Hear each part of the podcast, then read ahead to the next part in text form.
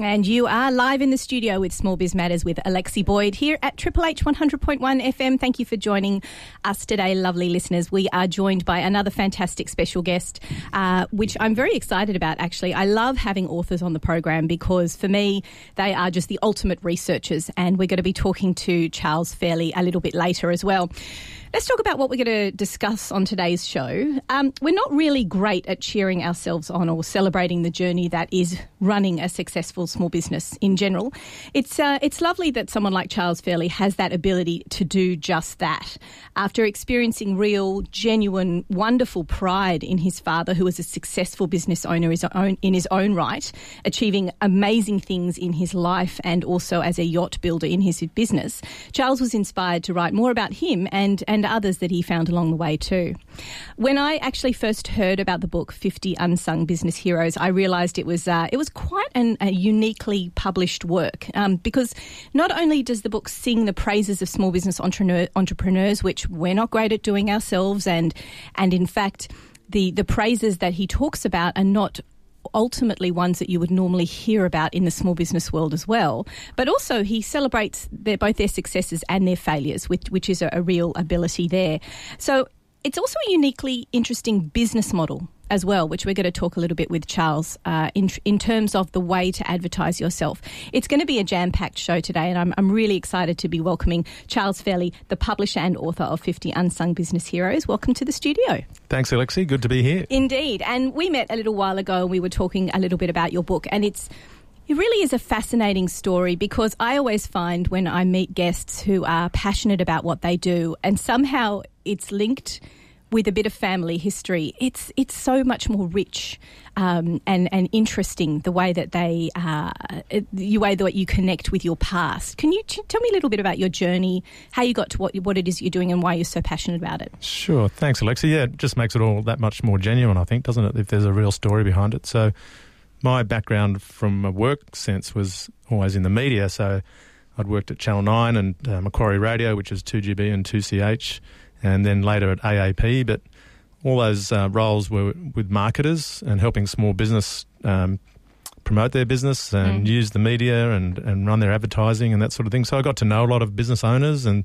um, how they functioned and how much passion they had in their business and where it came from. And so meeting those great people um, inspired me to um, talk about my dad because he had a small business as well. And tell me a bit about that because it's um, in, if you look at your LinkedIn profile, which is, is fantastic by the way, it, it, it, opens up with quite a dramatic story. Can you can you tell the listeners about that? Sure. Yeah, I I uh, when I was six years old, I nearly drowned and um, fell off the back of a yacht that my dad was uh, not racing but just test sailing really with my family. We were all young kids under six. I was the oldest, and then my mum who'd never sailed much and Dad had never put up a spinnaker before on a boat, and we had another family with us who were also novices. And it was the middle of winter up at Gosford, and uh, I stupidly fell off the back of this boat, and um, they sailed off into the distance. And there was, uh, you know, it was the middle of winter, and it was cold and miserable, and no other boats out on the water, and so it was pretty scary. I was off school for a month and had double pneumonia and a couple of weeks in hospital. And my dad, my dad was pretty sick as well because he dived in after me and ended up grabbing onto me. And of course, at that age, at six years old, you're you're worried about the monsters and the sharks and the terrible things in the water underneath you. So I was struggling and panicking, and he gradually calmed me down. But eventually, a little tiny, um, what's called a moth, little sailing dinghy came along and grabbed us, which was so lucky. Mm. And um, you know, we, we were rescued, thankfully. But Dad had dived in with fully with, with his woolen jumpers and corduroy pants and pockets full of keys and wallet and all that sort of stuff. He just turned and dived, sort of thing. So, wow, that's a full on story. It's terrible. I could have died definitely. So I was very lucky, very and, lucky to be here. And it gives you a bit of insight into the sort of man. I don't think anybody out there who's a father would do anything different, no. but the opening with that story is interesting because it really shows the connection that you had with him. But tell us about your dad, who was a small business owner himself, and why he inspired you so much. Well, he was a bit of an innovator, and he was a fiberglass pioneer. He he moved from power boats, uh, ski boats, and so forth. He was a mercury dealer for the Central Coast, all through a process of evolution over the long term. And then he, in the 1960s, he realised that there was potential for sailing, and he noticed in America that the trends that were uh, coming on and read some magazines and what have you, mm. and designed a boat in '65 called the Klansman. And from there, they went on to build a business producing fiberglass yachts. Um, they've made about 250 over the next 35 years. Mm. They had 40 staff at their peak, so it was a good sized business. Um, and yeah, he had some good wins in the City to Hobart race, different divisions, and you know he had a great career. And he's um, had quite a few write ups in magazines, and he actually just passed away in June. So we got some great obituaries published for him, which was a nice touch as well. So, so we actually used our story that we published in the book in, as the basis of a lot of the obituaries, which is nice. Oh, that's lovely. And so he was, of course, a feature in, in your first in your first book. Yeah. How did you choose uh, who was going to be part of it? I guess in a way, Sure. did it start with who inspired you, or how did it how Well, did it grow? Originally, I, I thought because it did evolve, as you say, it grew out of out of an idea. And originally, I had some criteria around you know business turnover and some quantitative things like staff numbers and length of time in business, and Mm. because I wanted to hear what they'd learnt, and obviously you have to have some time in business to have experience. But but then we started engaging with people, and they were sharing things like their passion and their purpose and why they were doing it, and their you know some people shared about their mental health issue or they might have had a failure that nearly led to bankruptcy and how they turned that around. And I thought that's so much more powerful and so much more authentic and engaging. It's a no-brainer that if there's someone with an inspiring story over someone with a, a billion-dollar story, I'm going to take the inspiring story first. You Mm. know, so that's that sort of became the became much more qualitative than quantitative. It's like listening to the the journey that people go on, rather than you don't want to just hear about the success and someone positioning themselves as an expert. You want to hear about the successes and the failures, definitely. Yes, absolutely, and it humanises the business. I mean, if if you had an accountant tell you about his turnover and his length of time in business, or you had him t- telling you about his mental health issues and how it's been hereditary and his father did this and his mother did that, Mm.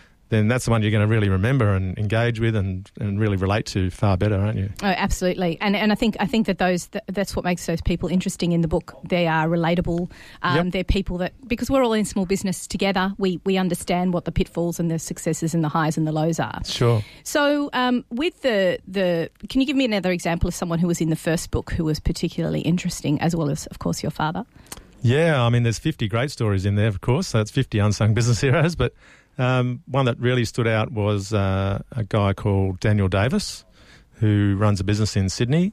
Um, Daniel had a really tough upbringing in the western suburbs, and he basically left home at 13. He'd had three stepfathers by then, and they'd all been in jail, had guns and drug related crime in the family, alcohol abuse, all that sort of you name it.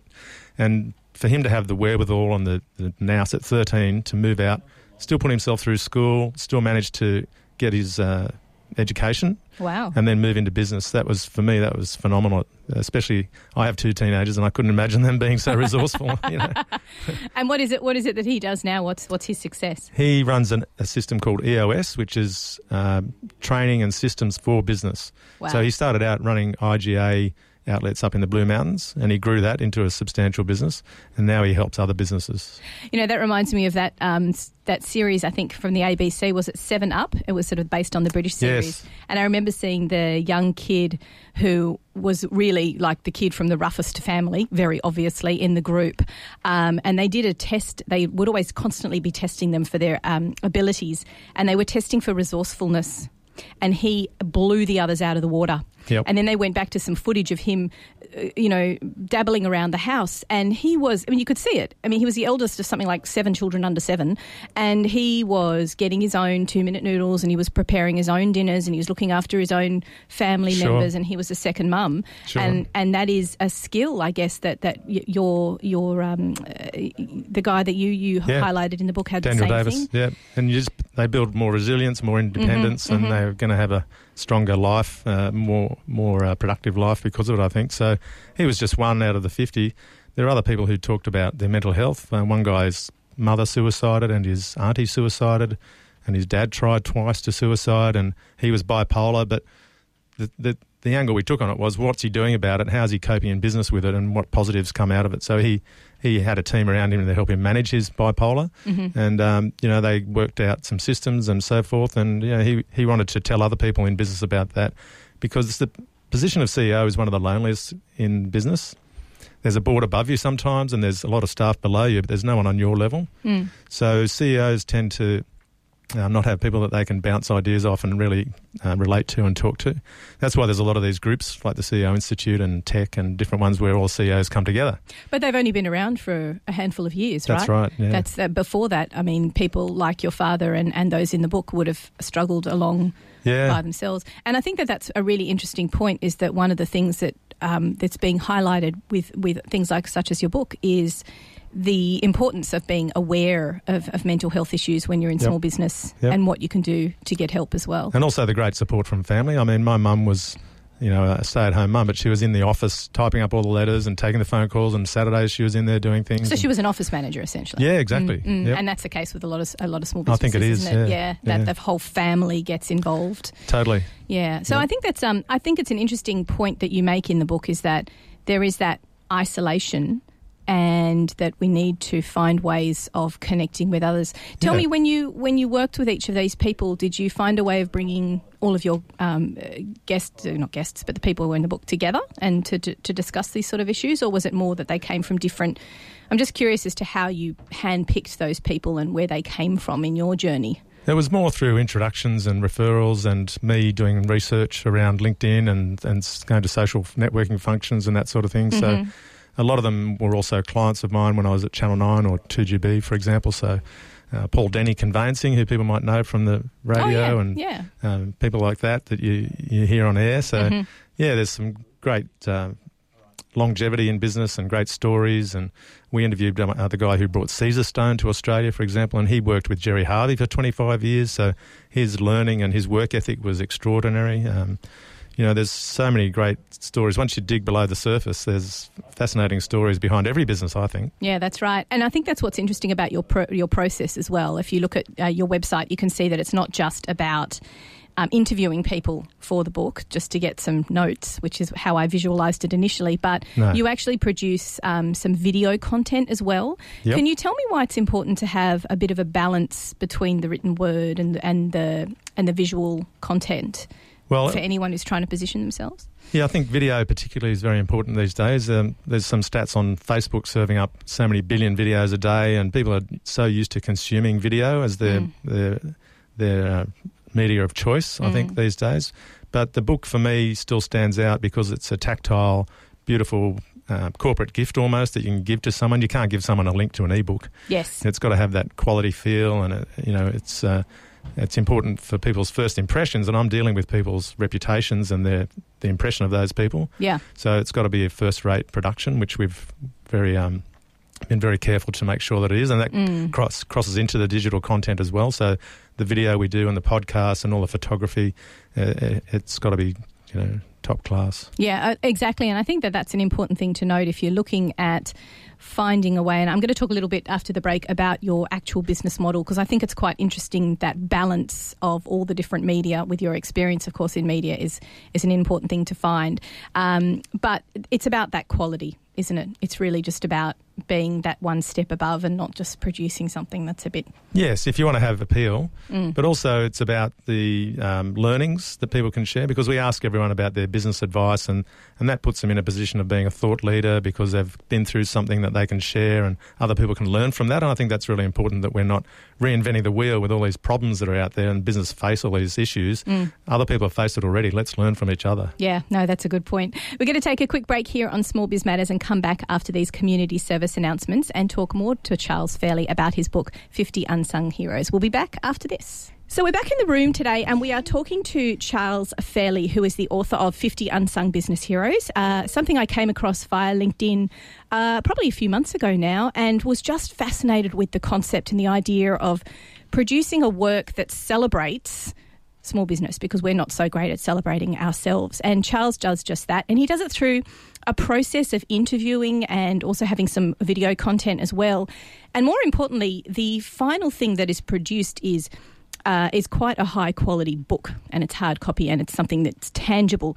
Let's talk about those tangible, genuine connections, Charles. Why do you think uh, social media stuff just doesn't cut it anymore? Why is it got to be more about the you know the the feel and, and really meeting someone in the flesh? I think I think all business benefits from having that face to face meeting because that's really where the genuine relationship is. I'm sure you can make a phone call, you can send an email, but what's happening at the other end of that. Mm-hmm. You don't know, and Mm.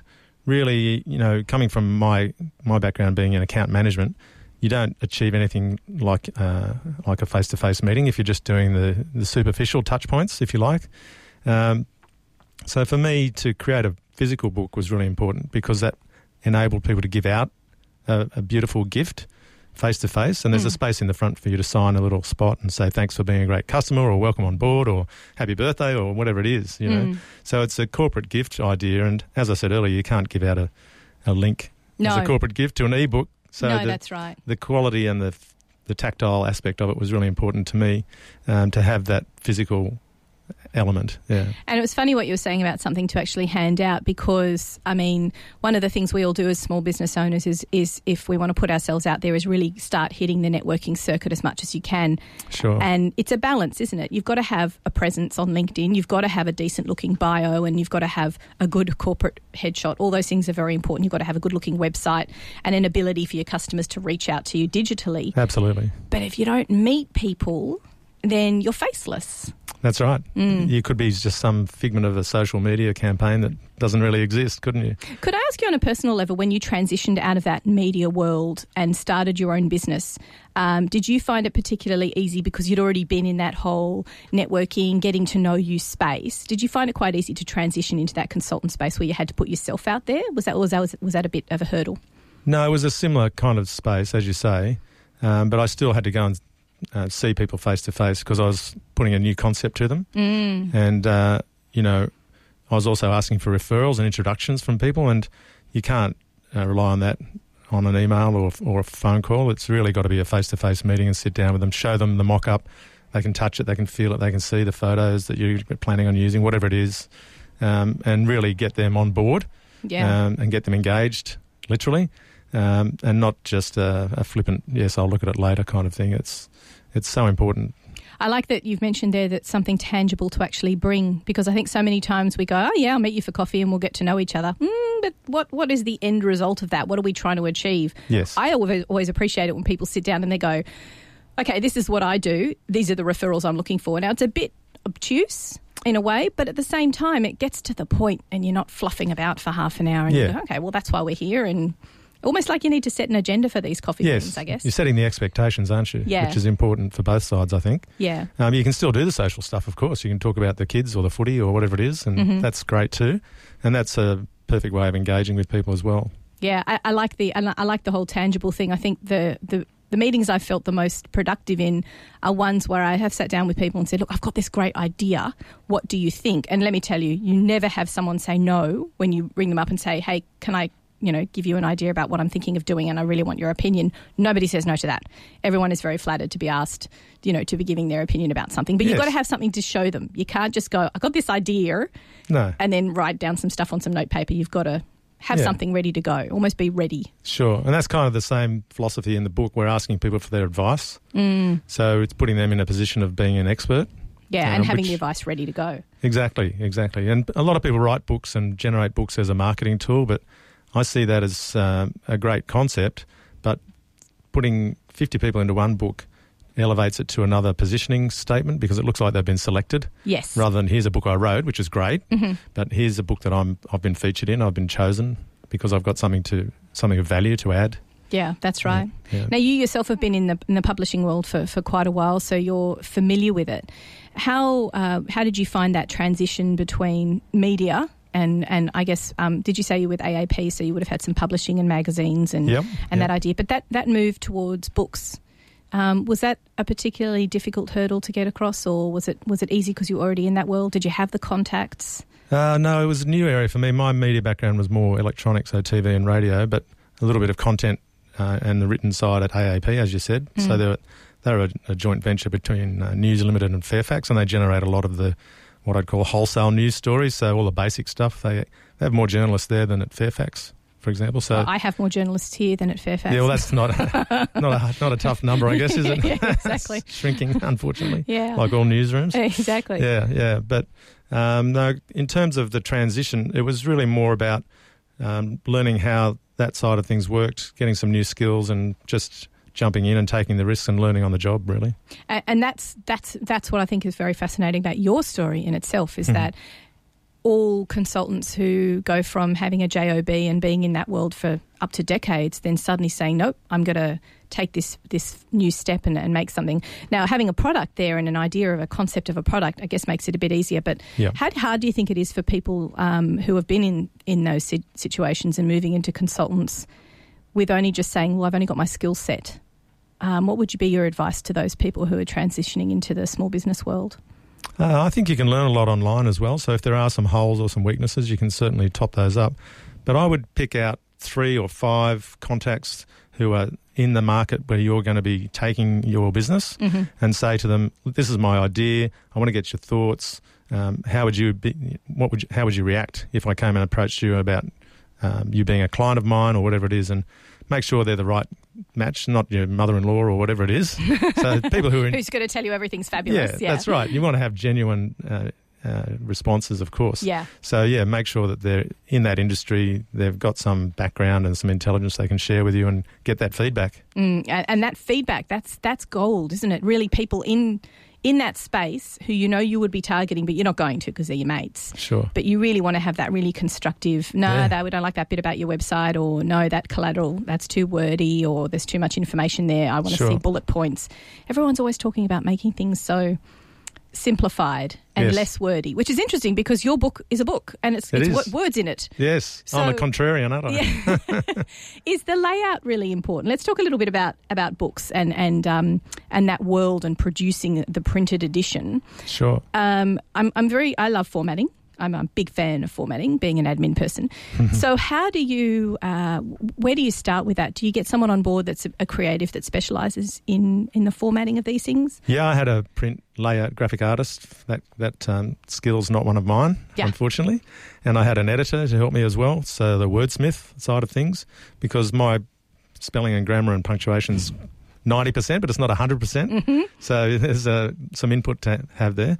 And now we also we also hire a journalist, so they write it up from our electronic interview. They write the story and create the words. So when we interview someone, we capture about eight or nine thousand words in the hour and we only need 3,000 words, so it's a real distillation and, and editing down to get the real gems and the, the really valuable stuff and, and feature those points. And now that you've got one of these books produced, do you find it easier to then go to the next step and say, "Oh, look, would you be interested in being in the second or the third book?" Because, or you actually you- you've got the second book now. Well, the second one's not finished yet, so we've got 37 interviews done now, so we're three quarters of the way there to, to the, hitting the magic very- 50. Yeah, it's a very distinct target, isn't it? yeah, yeah, it's very um, Do you have a, a, a date where you're expected to launch? uh, early next year at this stage, so it just depends when we get the final 12 or 13 people on board. Mm-hmm. get that get those interviews done because it's hard for people to fit it in in their busy schedule. But we do try to create the least disruption as possible, so it's all done in about two to three hours in their office. And we, as I say, minimise the disruption. Mm. We do video, podcast, all social media, photography. Everything gets done in the one sitting. So, yeah. um, So you've got to be quite organised then. Yeah, I've got a, lots of good systems in place. Yeah, well, that, that actually segues nicely to the to the process of things. I'm always Mm. fascinated by processes and procedures. So your first step is to uh, do you would you suggest if someone was interested in doing something like this, or even just writing a book? Because I think everyone says what's the latest thing people say? There's a book in me. Everyone's got a book Mm. sure, in them. Sure. So if they're thinking about doing that, do you start with content first, or do you start with chapter headings? How do you, how do you what would you suggest is the best way to go about it? I think it? you need that skeleton of the chapter headings, and then Mhm. you fill that out as you go along, and that allows you to shuffle and, and move things around. But a skillful editor is, is invaluable, definitely. So that's one of the good people you need to Yeah. surround yourself with. There's a lot of um, a lot of half finished books in bottom drawers Yeah. out there. Which are just words. Yes, Yeah, exactly. yeah. And sometimes they ramble on and they don't have any um, rhyme or reason. So it's important to get that structure. I think. And I think it needs to be digestible because one of the things that I, I appreciated when I saw your book was that it's very um, easy to read because you've got the chunks of, of text in different formats and Yeah. there's there lots of pictures and it's, it's explanatory. Yeah. Would you suggest that that graphic designer person that specialises in publishing is, is quite crucial as well to the process? Absolutely. Yeah. You've got to take a lead from them because they've done it before, especially if it's your first book. Mm-hmm. um, take that on board and look at other books as well. So get ideas. Um, you know, nothing's original these days. Even my concept's not original. So um, there's a lot of other compilation books out there. I guess one thing that we do a little bit differently is that we write it all rather than expect other people to write their, their chapters. So, Yeah, ghostwriting. What's what's your thoughts on that? Because that sort of comes back around to what we were talking about being. I don't want to say disingenuous. I don't want to say that, but um, to me, do you think it's better to have things in your own words? Is it is it a true reflection of yourself? Do you think people will read it and go, "That is such a ghostwriter thing"? Why? No, you... I think a good ghostwriter doesn't appear in the book. Hence a ghost. That's right. Mm. So they're invisible. Yeah. So yeah, if they've got a smart way of operating, they'll they'll they won't leave a footprint, but they'll use all your content and all your ideas and your themes and what you're trying to say in your messages. And I suppose that's the point of having that content first. You yep. can't sit down with a ghostwriter and go, I want to write a book about sales and marketing. Yep. and other, that's it. That's all I've got. the other great way of doing it, which was shown to me by someone, was an audio version. So you can dictate on and get it subscribed, uh, get it transcribed rather is the right word. Uh-huh. And that's a great way of doing it too. There are some apps out there apparently now that do yep. transcriptions. I wouldn't suggest doing that if you've got particularly complicated spellings of things, but no. um, I guess there is a bit more of an automated service. Although I don't know, Siri still gets Xero wrong whenever I'm talking about bookkeeping. Sure, sure. you can't trust it 100%. so that's that's interesting in terms of the processes. You you want to start with a skeletal starting point, uh, a bit of a framework, if you will, like some scaffolding. Yeah. And then do you just sort of fill in the gaps? Yeah, just build that and have a journey as you go through that. It can be chronological or it can be in terms of the concept being developed that you're trying to work on. And how important do you think it is that you make sure that you've connected with the reader as a person? Do you think it's important to include a little bit about yourself, apart from the bio at the front? Because a lot of your stories are about people and their journeys and their failures and their successes. Do you think that's an important element to add into the book? I think it's very important to have that reason why that has become your passion. What is your purpose? What was the incident or the event or or the upbringing or whatever it was that influenced you? Mm. And then there's a basis, there's a foundation for everything you're saying, mm. rather than uh, just having a concept and where's it come from and wh- why are you saying that and so the rationale and the history and all those things add to it and give it a, so much more uh, kudos and, and credibility, don't they? Yeah, and genuineness. Yeah, hmm. it's that authenticity that people talk about. I've got a fantastic guy who helps me with behavioural marketing. He's a brand influencer. Uh, he's running around the world doing what, different what, things. What does he do? As a, like, is he is he a sportsman? I always hear about these things. Is he a sportsman? Is he a? No, he's a wordsmith and a behavioural marketing expert, and he he really gets in behind the story and digs down to the next level. And that's what I need for my interviews is to get to that the purpose underneath the beating heart, if you know what I mean. So another good person to have is almost like a, at the psychological level. Yeah, he's very much working on that level. His name's Stephen DeSady, mm. and um, you'll see him on a lot of my LinkedIn posts, and he's actually speaking at our event which is a week from now in Sydney. So oh, we'll get that put on the Small Biz Matters calendar for you. Fantastic.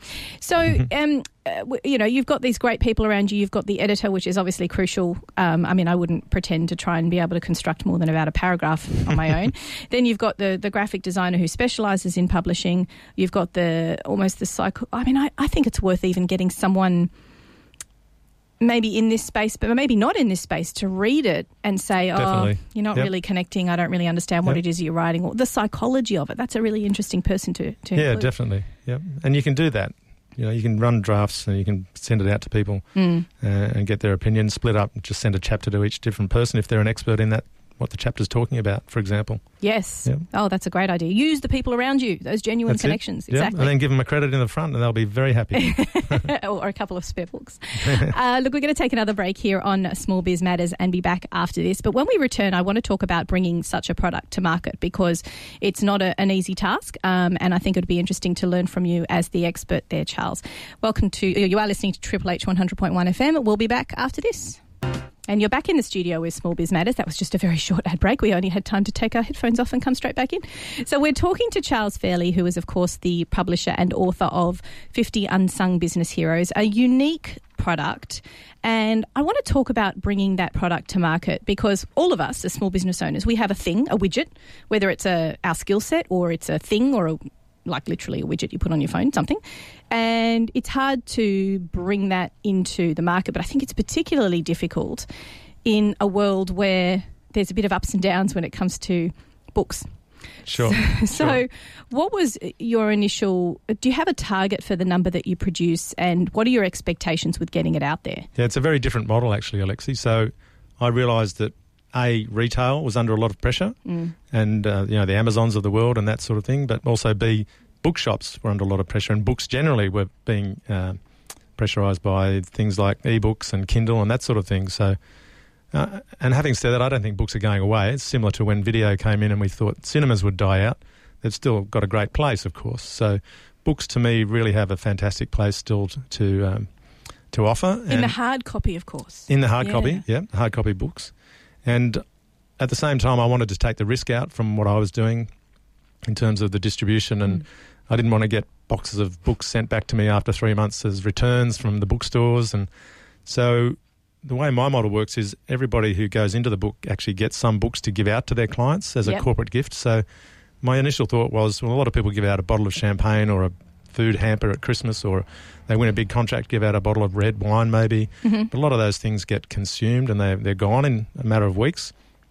Whereas a book stays around forever and it adds so much value and it's got 50 interesting stories in it. And I just thought there's so much more appeal to giving a valued client something like that that really will help them and, and they'll get a lot out of it rather than something with your logo on it. Yeah, well, exactly, or something that's uh, consumed, or, or Mm. just it can be, Exactly. or electronic, which is ultimately going to be phased out, Yes. for want of a better word. Yeah. I love the look and feel of it. That's obviously very important. So, if this is something that you're considering as a hard copy, Yes. um, and you can imagine it in bookshelves in businesses all over the place, like like your book, what um, what would you give as the top tips for making sure that it's something that people hang on to?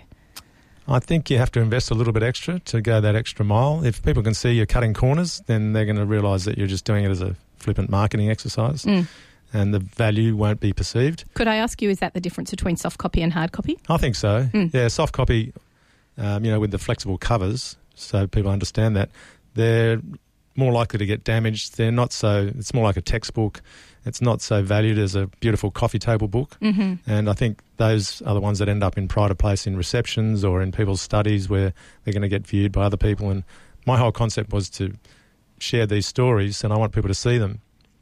So I want them to be shared and left out where people can pick them up and see them, and, and both online and and in hard copy. And it's obviously important to be in both of those places. So, um, your model is to ensure that the people who are in the book are the ones who distribute. Do you go into bookshops as well? Have you found that that's something that's We are we're online um, just for a small amount of retail. So we do booktopia.com, booktopia.com.au, and Mhm. also Angus and Robertson, which I think is now owned by Booktopia.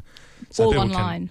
Yeah, that's all online. yeah. Did you? I don't. I don't have any retail presence of hard copy books. Is that something that if you were thinking about doing this for yourself, and you inv- you have the, a vision of being in bookshops, um, what's your thoughts on that? Is that It's a pretty tough. Yeah. It's a bit like saying I'm going to be a Hollywood celebrity. You know, there's one in a billion Yeah, that gets yeah. actually out there on the shelves. Mhm. So yeah, it's very hard. The margins are very low, even for accomplished and, and experienced publishers. Um, you know, they're taking punts all the time. So for a, a genuine beginner, Mm. I would say it's very difficult. and and and of course, uh, if you're going on this journey yourself, there's a lot of output.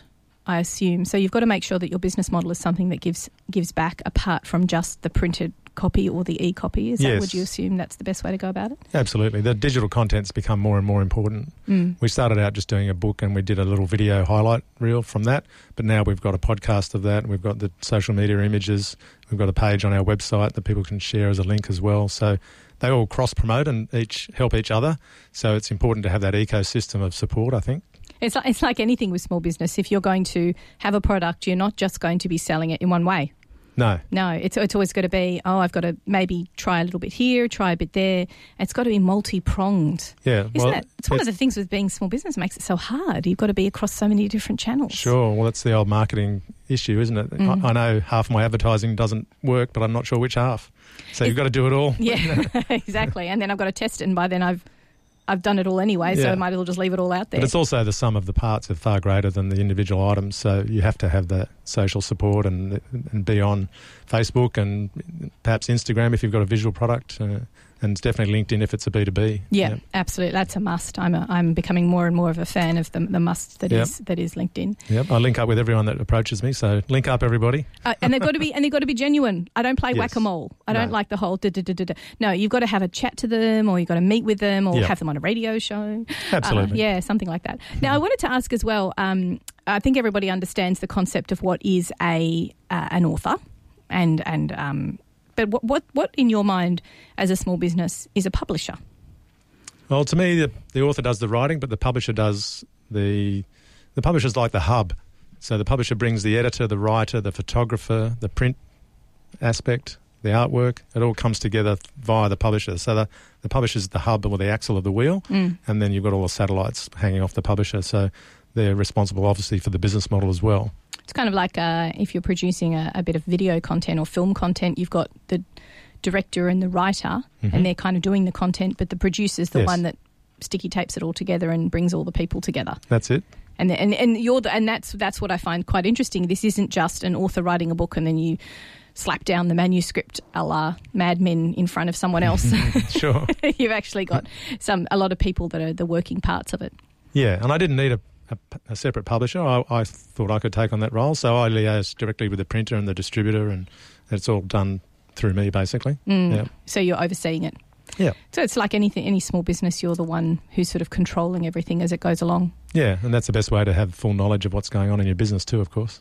So, so moving forward, do you envisage this um, reproducing several more times? Do you think there's enough unsung business heroes out there to, to produce a number of these books? Ah, well, definitely. I think there's thousands of unsung business heroes that we don't know about. Uh, We had Scott Morrison at our first book launch, and he said there's hundreds, if not thousands, of heroes out there running small business because he was very, at the time, treasurer, very pro the SME economy, and he was promoting, uh, you know, the jobs that small business are responsible for, and All of them. it's really the foundation of the economy. So yes, he Mm. said, and and that's kind of inspired me to say, well, yeah, I can do another one, and then maybe another one after that, and maybe change the title and have the same format and same concept, but a different heading or whatever. And you know, we could do. Um, Great agricultural stories. We could do the Well, finance yes. industry. We could do the media industry. Yeah, yeah. Absolutely. We just do Sydney, just Melbourne. You know, there's so many ways of slicing and dicing it. There? Is there one group of people who are really bad at talking about themselves and singing their own praises?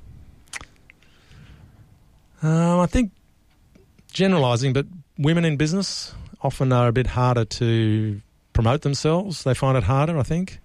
Um, and I'm very conscious of that because I'm trying to have a balance in the books. We had 25% female business owners in our first book. And so I'm I'm keen to have the gender balance as well as the cultural balance. You know, it's there's some fantastic stories about migration and people who've come from other countries. Maybe they're a first generation, but you know those stories are really the ones that make you realise how lucky we are to live in this country. Yeah, yeah. From what the, the past is, what they've come. Sure. So speaking of the women in in the books, are they? Is it that they d- difficulty um, talking about the difficulties, or is it because they can't talk about their success in any sort of sense of? I think there's a little bit of that imposter syndrome Mm, that creeps in, mm, and I think also women are more face to face, one on one than men. Men will stand up in front of a crowd and engage with a hundred, whereas women want to go and sit in a corner, have a coffee, and do it a different way. mhm. And neither way is better, but they're just just different. I think. Yeah, that's a, it's an interesting insight into because obviously you would have interviewed so many people for for the possibility of coming on there. It's interesting insight to look at that gender difference, if Yes. you will. Yes, and the Australian tall poppy syndrome comes into play there too. I think. Still, Yep. God, I haven't heard that expression in years. I know, but people don't like to stick their head up above the parapet, and you know they want to keep their success as a private thing sometimes, which I have to understand, and I respect that, of course. But people from overseas tend to be more into self promotion. Really, Yeah, because they're so happy and proud to have been here and been embraced and had that success. I think that's part of it, and also the fact that they're adventurers to start with. They've Yeah. left left another country. sometimes under here. pretty bad circumstances. Yeah, Sometimes, yeah. Yeah, often come here with nothing, or some of them not even with an English language skill. Um, there's a guy we're interviewing for the next book who came from Tehran, couldn't speak English. He was nine months in a detention camp in Victoria, and now he's got a multi million dollar broadband business that runs nationally, and he's just so successful, That's phenomenal. isn't and it? Uh, isn't it lucky we we uh, brought him to the country as quickly as possible to Absolutely. embrace that and, and make him part of the economy? exactly. Scott Morrison. Uh, well, look, I wanted to thank you very much for sharing your story today on the program. It's it's been really interesting. Give us a little bit of um, insight into when the next book is coming out, where people can find out more, and about your event next week as well. Oh, thanks, Alexi. I appreciate that. Yeah, the event's at um, the RAC, but it's on Eventbrite. If people just search Unsung Business Heroes and Eventbrite, they should come up with that. It's a free event. There's two speakers. One is a chap who we've, we've interviewed for the next book, and his name's Andre Alfonso, and his business is all about leadership and training, but he's talking about executive presence. and how we can learn more about that and have more executive presence. Mm. And the other speaker is Stephen DeSede, who is the person I mentioned earlier, who's our behavioural expert, and his insights and his uh, his um, observations about human biobehaviour and how to generate uh, really engaging content. They're so invaluable. I thoroughly recommend recommend anyone that wants to find out more about uh, the DeSede Academy that he runs. Mm. Spelt D E S E D E, Mhm. Stephen with a P H. Mhm. D E S E D E. Uh, but our our our book will come out early next year. We've got, as I said, another twelve or thirteen people to uh, identify and meet and interview. Um, so the site there for us is unsungbusinessheroes.com.au, and there's 50 great stories from series one on there now that people can um, read about. It's all free. You don't have don't even have to put your email address in, so we're not capturing a database or anything like that. And all the videos are on YouTube. We've had nearly 18,000 views on YouTube. Oh, fantastic. So the numbers are creeping up and it's becoming really significant, which is very pleasing. That's awesome. Well, thank you very much for coming on Thank the program you. to here to Triple H 100.1 FM. My pleasure. Uh, we'll be back next week with another fantastic guest here on Small Biz Matters with Alexi Boyd. I will see you all next week on Triple H 100.1 FM. Thanks for joining us, and we'll see you then.